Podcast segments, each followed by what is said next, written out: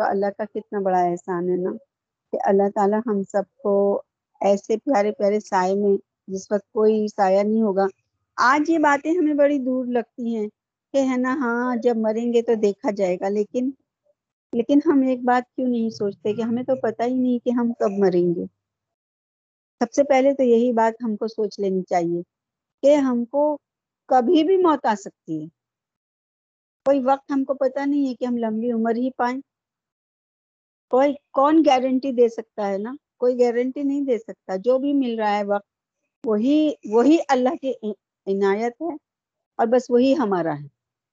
اب اسی کو ہم کو بہت ہی طریقے سے لے کے چلنا ہے ہے نا؟ تو انشاءاللہ، اس حدیث میں جن سات اشخاص کا ذکر ہوا ہے، وہ کردار کے بلند اور بہترین اور صاف کے حامل لوگوں کی مثالیں ہیں، ہے نا؟ امام عادل سے مراد اسلامی حکومت کا سربراہ جو عدل اور انصاف کے ساتھ حکومت کرے۔ اقتدار ہاتھ میں آ جانے کے بعد دوسروں کے ساتھ انصاف کرنا اور حکومت کے نظام کو عدل اور قائم کرنا اور عادلانہ قوانین جاری کرنا۔ کوئی آسان کام نہیں، لیکن جو جو شخص اتنے اونچے مقام پر پہنچ کر عدل اور انصاف کا دامن نہیں چھوڑتا، وہ ایک ایسے وصف کا حامل ہے جو کمال درجے کے تقوی ہی سے پیدا ہو سکتا ہے۔ تو اب ہم نہ اسلامی حکومت میں تو ابھی ہم نہیں ہیں، لیکن ہم گھروں کے اندر ہم سبھی کے ہاتھ میں اقتدار ہے۔ جو بھی بڑا ہوتا ہے گھر کا یا جس کے ہاتھ میں اقتدار ہوتا ہے یعنی پاور ہوتی ہے، اس کو عدل کے ساتھ رہنا ہے۔ صحیح فیصلہ کرنے کا ہے اپنے گھر میں۔ جیسے باپ ہے تو باپ کو ماں کے ہاتھ میں پاور ہے تو ماں کو اور بیٹوں کے ہاتھ میں ہے تو بیٹوں کو، بہوؤں کے ہاتھ میں ہے تو ان کو مطلب جو بھی جو بھی ہے نا، جس کے ہاتھ میں بھی پاور اور جوانی کی عمر میں عبادت سے ایسا شغف کہ گویا عبادت ہی میں اس کی پرورش ہو رہی ہو۔ اللہ سے محبت اور اس سے تعلق و مضبوطی کا مضبوطی کا بین ثبوت ہے۔ ہاں اتنا شوق عبادت کا کہ کہنا نماز پڑھنی ہے، اب یہ فجر کی پڑھنی ہے ابھی ظہر کی پڑھنی ہے، دل نمازوں میں اٹکا رہتا ہے۔ اور پھر دین کی باتوں میں، کیونکہ جو دین کی طرف کا رجحان ہوگا تو اس کے زباں پر ذکر اللہ ہوگا، اللہ کا ذکر ہوگا۔ اور وہ سوتے بیٹھتے، اٹھتے، کھڑے، باہر جاتے، آتے، وہ اللہ کے ذکر میں مشغول ہوگا۔ کبھی دعاؤں کے ذریعے سے اور کبھی درود پاک پڑھتا ہوگا، کبھی استغفار پڑھتا ہوگا، وہ کام کرتا ہوگا لیکن زبان سے اس کا ذکر ہوتا ہوگا۔ تو ایسے ایسے لوگ، اور یہ جوانی کی سب سے زیادہ مقبول ہے۔ کیونکہ جوانی میں ایسا ہوتا ہے کہ، ہے نا، شیطان جوانی ہی میں بہکاتا ہے۔ کہہ رہے، ابھی وقت ہے، بڑھاپے میں تو سب کرتے ہی ہیں، جب کر لینا، ہے نا۔ لیکن ابھی تو ایش کے دن ہے گھومو پھرو، کل کا کیا ہے، ہڈیاں دکھ جائیں گی پھر کون جاتا ہے؟ تو ہم کو کیا گارنٹی ہے کہ ہم کل تک زندہ رہیں گے؟ اور دوسری بات یہ ہے کہ جب ہڈیاں بوڑھی ہو جائیں، اگر عمر مل جائے اور وہ ہڈیاں ہماری کمزور ہو جائیں اور پھر انسان عبادت کرتا ہے، تو وہ تو خود ہی اتنا کمزور ہو جاتا ہے ہے نا؟ کہ کیسے مشکلوں سے وضو کرتا ہے، کیسے مشکلوں سے وہ وہ ہوتا ہے، نماز پڑھتا ہے۔ اور دوسری بات یہ کہ جب وہ بڑھاپے میں پہنچ جاتا ہے تو خود رب العالمین اس کو فرشتوں کو یہ حکم دے دیتے ہیں کہ ہے نا، اس نے جو جوانی میں جیسے عبادت کی، اس کی ایسے ہی لکھتے چلے جاؤ۔ تو یہ اللہ کا بڑا انعام ہے ہے نا؟ اللہ تعالی ہم کو ایسی، ہم نے جو اب تک وقت گنوایا، اس کو ہم نہیں لوٹا سکتے۔ ہماری جوانی کیسے گزری نہیں ہم کر سکتے، لیکن اب جو ہمارے ہاتھ میں وقت ہے ہم اسی کو ہی، اسی کو ہی قیمتی جان کر اور اپنی زندگی کو اللہ کے بتائے ہوئے اسوا پر چلیں۔ وہ شخص کے اللہ کی خاطر ایک دوسرے سے محبت کرتے ہیں اور اسی مقصد سے ملتے ہیں اور اسی مقصد کے لیے جدا ہوتے ہیں۔ ان کی انتہائی خلوص کی علامت ہے کہ ان کا آپس میں ملنا دین کو سمجھنے اور سمجھانے کی دعوت۔ اللہ کی راہ میں جد و جہد اور دوسرے دینی تقاضوں کو پورا کرنے کے لیے ہوتا ہے۔ کوئی ذاتی ان کا فائدہ ان کے پیش نظر نہیں ہوتا، جس کے لیے وہ ایک دوسرے سے محبت کرنے لگیں۔ اور جب وہ جدا ہوتے ہیں تو نیک جذبات کے ساتھ جدا ہوتے ہیں۔ نفرت کی کوئی بات ان کے درمیان نہیں ہوتی، اس لیے یہ وصف نہایت ہی قدر کا مستحق ہے۔ تو دیکھو، یہ ہماری جو جو ہماری یہ محفل ہے، یہ مجلس ہے۔ ہم کم سے کم اس کے ایک کے تو ہم وہ ہیں۔ ایک تو ہم پورا کر رہے ہیں کہ ہم اس مجلس میں جڑ رہے ہیں، اور اس میں ہم کیا کر رہے ہیں بولو؟ ہم اس میں کیا کر رہے ہیں اس پیاری مجلس کے اندر؟ ہم دین سیکھ رہے ہیں، ہم دین سکھا رہے ہیں، ہم ایک دوسرے سے اس لیے اللہ کے لیے جڑ رہے ہیں، ہے نا؟ تو ہم ایک چیز کو پورا کر رہے ہیں۔ یعنی ان ان جو ہے نا سات باتوں میں ہمارا ایک بات تو طے ہو گئی الحمد للہ اور پھر اور پھر ہے نا نماز بھی اللہ پڑھواتا ہے، ذکر بھی کرواتا ہے ہے کہ نہیں؟ یعنی جو اور ہم کچھ کریں گے تو وہ ہمارا ایکسٹرا ہوگا۔ تو اللہ تعالیٰ نے سات اشخاصوں میں سے ہمارا ایک کام ہمارا پورا کرا رہا ہے کہ ہم دین کے لیے اس مجلس میں جڑ رہے ہیں۔ الحمد للہ اس کے لیے ہمیں کتنا شکر گزار ہونا چاہیے اپنی رب کا۔ اور اپنے نفس پر ایسی حالت میں قابو رکھتا ہے جبکہ یہ کون سا شخص ہے جو عورت اس کو دعوت دے اور وہ عورت خوبصورت بھی ہو، پیسے والی بھی ہو؟ اور گناہ کی طرف وہ بلائے اور وہ شخص کہے کہ نہیں، میں اللہ سے ڈرتا ہوں، مجھے اللہ کا خوف ہے۔ تو ایسے شخص کو اللہ تعالیٰ کاہے میں جگہ دے گا اپنے عرش کے سائے کے نیچے۔ اس میں عورتیں بھی ہیں جو عورتیں اپنے آپ کو بچائیں وہ عورتیں بھی۔ کیونکہ پہلے ہی جو ہم نے حدیث پڑھی، اس میں یہی بات واضح ہوئی ہے۔ اور صدقہ ظاہر کر کے دینا بھی بہترین اور اور رہنا ظاہر کر کے دو، اس لیے دو کہ دوسرے سیکھیں، اس میں ریا شامل نہ ہو۔ لیکن اگر پوشیدہ طور پر دیا جائے تو بہتر ہے۔ اور جو شخص اس طرح پوشیدہ میں صدقہ دیتا ہے کہ کسی کو بھی اس کی خبر نہیں ہوتی، تو یہ عمل اس کے بے لوز ہونے کا خالص خالصتاً وجہ اللہ صدقہ کرنے کا ثبوت ہے۔ اللہ کے لیے۔ اس کے بائیں ہاتھ کو بھی معلوم نہ ہو، یہ ایسا صدقہ ہے کہ کسی کو کانو کان خبر نہ ہو۔ اللہ کو تن... اور یہ نہ صدقہ کرنا۔ تو اس ایسے صدقہ کرنے والوں کو بھی اللہ تعالیٰ کیسے قبول فرمائے گا؟ اللہ کو تنہائی میں یاد کرنا اور اس کی یاد اس سے آنکھوں میں آنسو جاری ہو جائے۔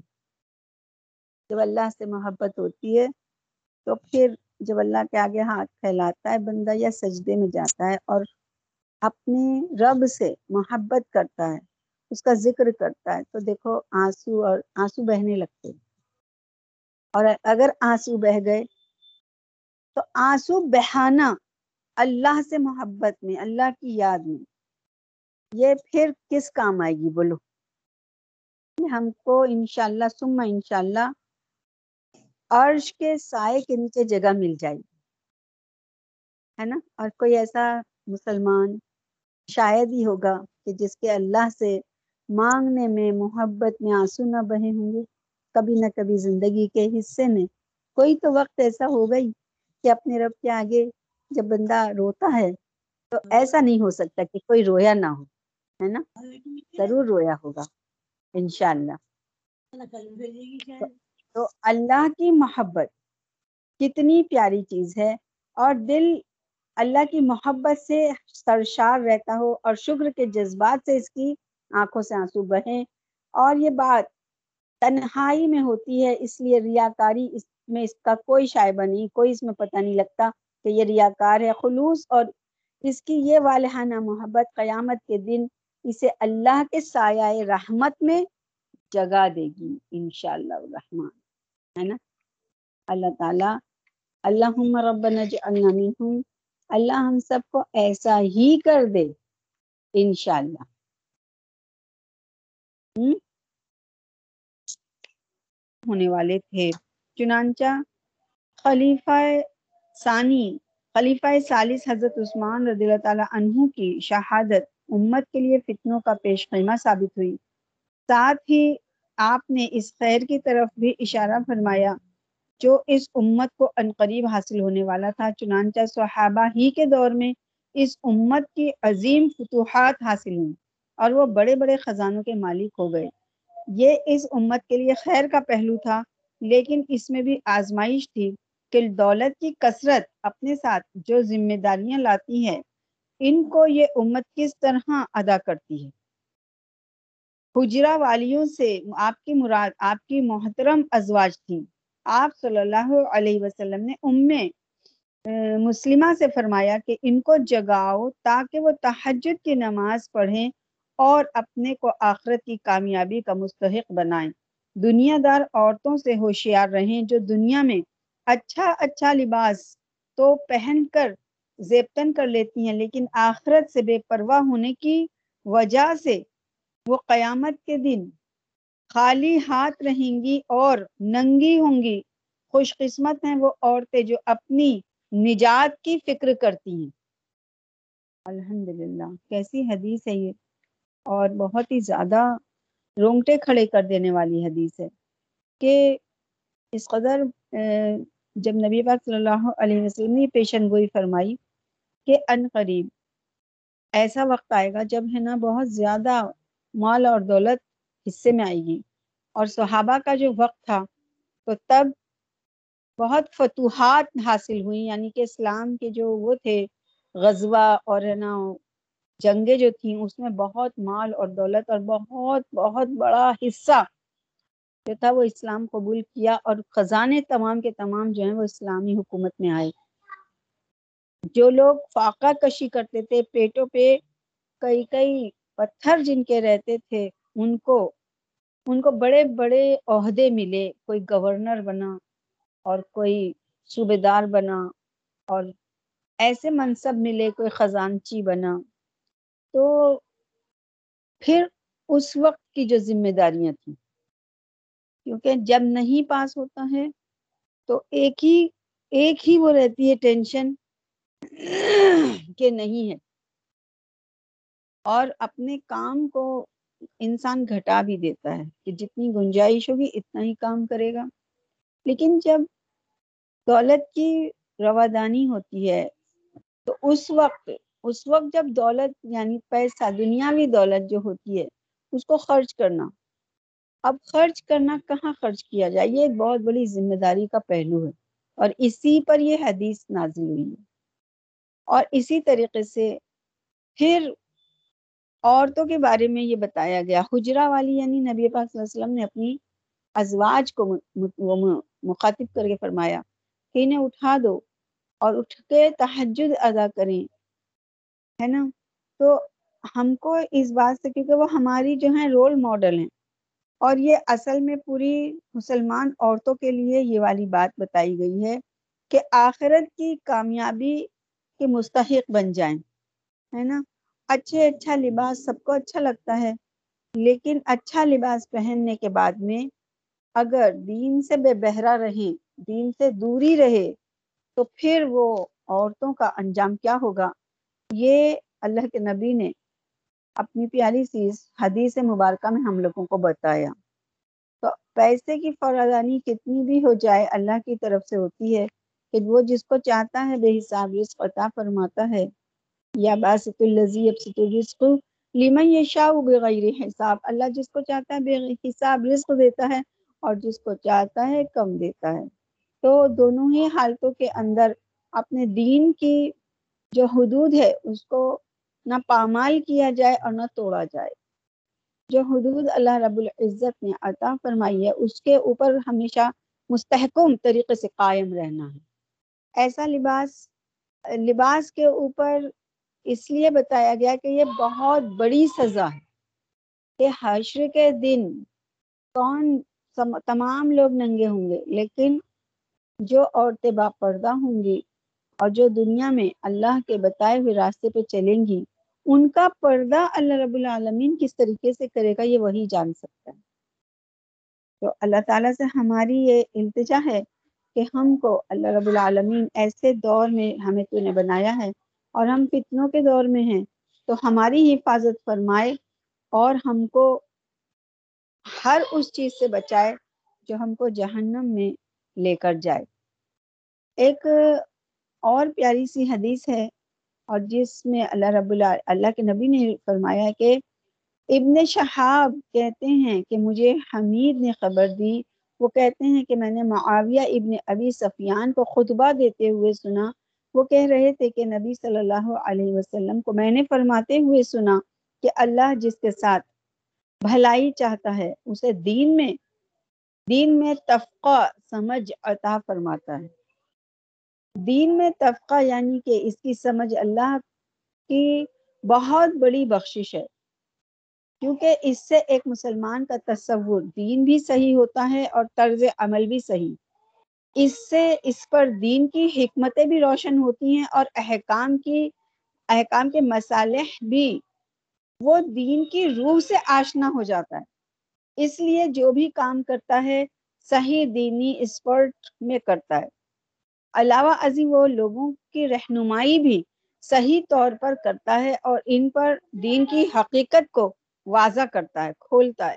دین کا یہ فہم اللہ تعالیٰ اسی کو عطا کرتا ہے جس کے لیے بھلائی چاہتا ہے اور اللہ تعالیٰ بھلائی اسی شخص کے لیے چاہتا ہے اور خیر سے اسی کو نوازتا ہے جو واقعی میں دین کا فہم حاصل کرنا چاہتا ہو اور اپنی رائے اور اپنی خواہشات کے پیچھے نہ چلتا ہو بلکہ دین کی مخلصانہ پیروی کرتا ہو۔ دین میں تفقہ ایسی چیز ہے جو کتنے ہی علماء کو حاصل نہیں ہوتی کیونکہ وہ کھلے اور صاف ذہن سے دین کا مطالعہ نہیں کرتے اور ان کا ذہن جو ہے وہ گروہی اور مسلقی تعصبات کی بنا پر حق کو حق کی شکل میں دیکھنے کے لیے آمادہ نہیں رہتا۔ اس حدیث سے ہم کو یہ پتہ لگتا ہے کہ اللہ تعالیٰ اگر کسی کو دین کی سمجھ عطا کرتا ہے تو یہ اللہ تعالیٰ کی بہترین بخشش ہے۔ یہ اللہ تعالیٰ کی عنایت ہے اور اس کی رحمت ہے اور اس کی نعمت ہے کہ اگر دین پر وہی حاصل کرے گا، اس کو ہی ملے گی جو کوشش کرے گا۔ جو کوشش نہیں کرے گا تو دین اتنا اتنا ایسا نہیں ہے کہ نا گلے میں آ کے اتر جائے زبردستی۔ جب دنیاوی علم کو حاصل کرنے کے لیے کس قدر پیسہ خرچہ کیا جاتا ہے، کس قدر کس قدر وقت خرچہ کیا جاتا ہے ٹیوشنس وغیرہ دیے جاتے ہیں، کس قدر جو جہاں سے بھی کوشش ہوتی ہے، وہیں پر ہی اس کو اس کو پکڑنے کے لیے، لینے کے لیے بھاگ دوڑ ہوتی ہے۔ تو دین کی فہم حاصل کرنے کے لیے، دین کی سمجھ بوجھ حاصل کرنے کے لیے اگر کچھ خرچ کیا جائے، تو کیا یہ گھاٹے کا سودا ہوگا؟ یہ گھاٹے کا سودا ہرگز بھی نہیں ہوگا۔ اور خرچ کرنے کے لیے کم سے کم اپنا وقت ضرور لگایا جائے۔ وقت لگے گا تو ہی کچھ معلومات حاصل ہوگی۔ اور جب ہم کچھ سیکھیں گے تو پھر ہم دوسروں کو بھی سکھا سکتے ہیں۔ جب ہمیں ہی صحیح معلومات نہیں ہوگی تو ہم دوسروں کو پھر کس بات کی تلقین کریں گے؟ کیونکہ نیم حکیم جو ہے وہ خطرہ ایمان ہوتا ہے۔ ہے نا؟ یعنی جس کو علم اور فہم ہو نا وہ اپنی طرف سے فتوے لگا دے اور اپنی طرف سے باتیں بتا دے کہ ایسا ہے تو ایسا ہے۔ جب تک کہ ہم سیکھیں گے نہیں، ہم جانیں گے نہیں، تو پھر ہم دوسروں کو کیسے بات بتائیں گے؟ تو دوسروں کو صحیح راہ کو بتانے کے لیے، ان کو دکھانے کے لیے سب سے پہلے خود کو خود کو اس لائن پر ڈالنا ہوگا اور تلاش کرنا ہوگا اور اللہ سے مدد مانگنی ہوگی اور لگے رہنا ہوگا۔ اور جب انشاءاللہ الرحمن اللہ تعالی عطا فرماتا ہے، تو پھر وہ دریچے کھولتا ہے اور پھر اس کی زبان سے کلمہ حق جاری ہوتا ہے۔ الحمد یہ ایک بہت بڑی عنایت اور بہت بڑی بخشش ہے کہ اللہ تعالیٰ تو ہم کو موت تک اس کام پر لگائے اور ہماری زبان سے کلمت الحق کو جاری فرمائے۔ آمین یا رب العالمین۔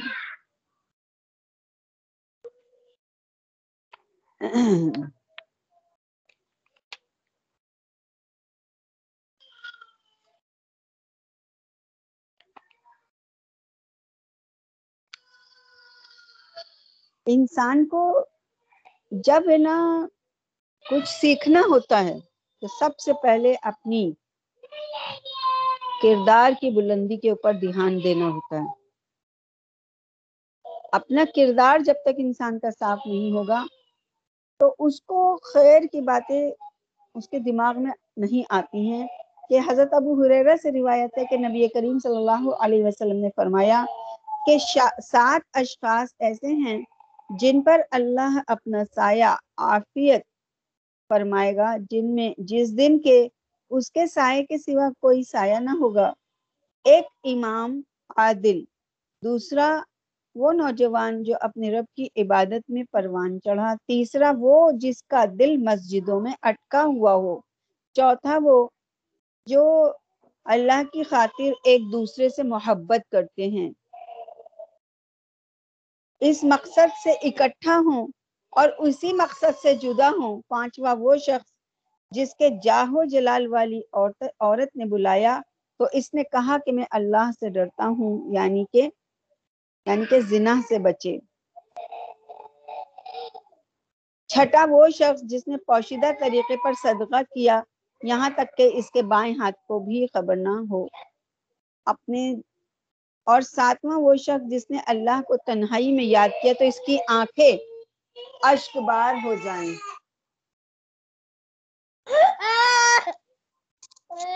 ایک منٹ ہاں، ایک منٹ۔ چپ، بالکل چپ۔ کیا ہو گیا؟ کون مارا؟ مارا؟ کس نے مارا؟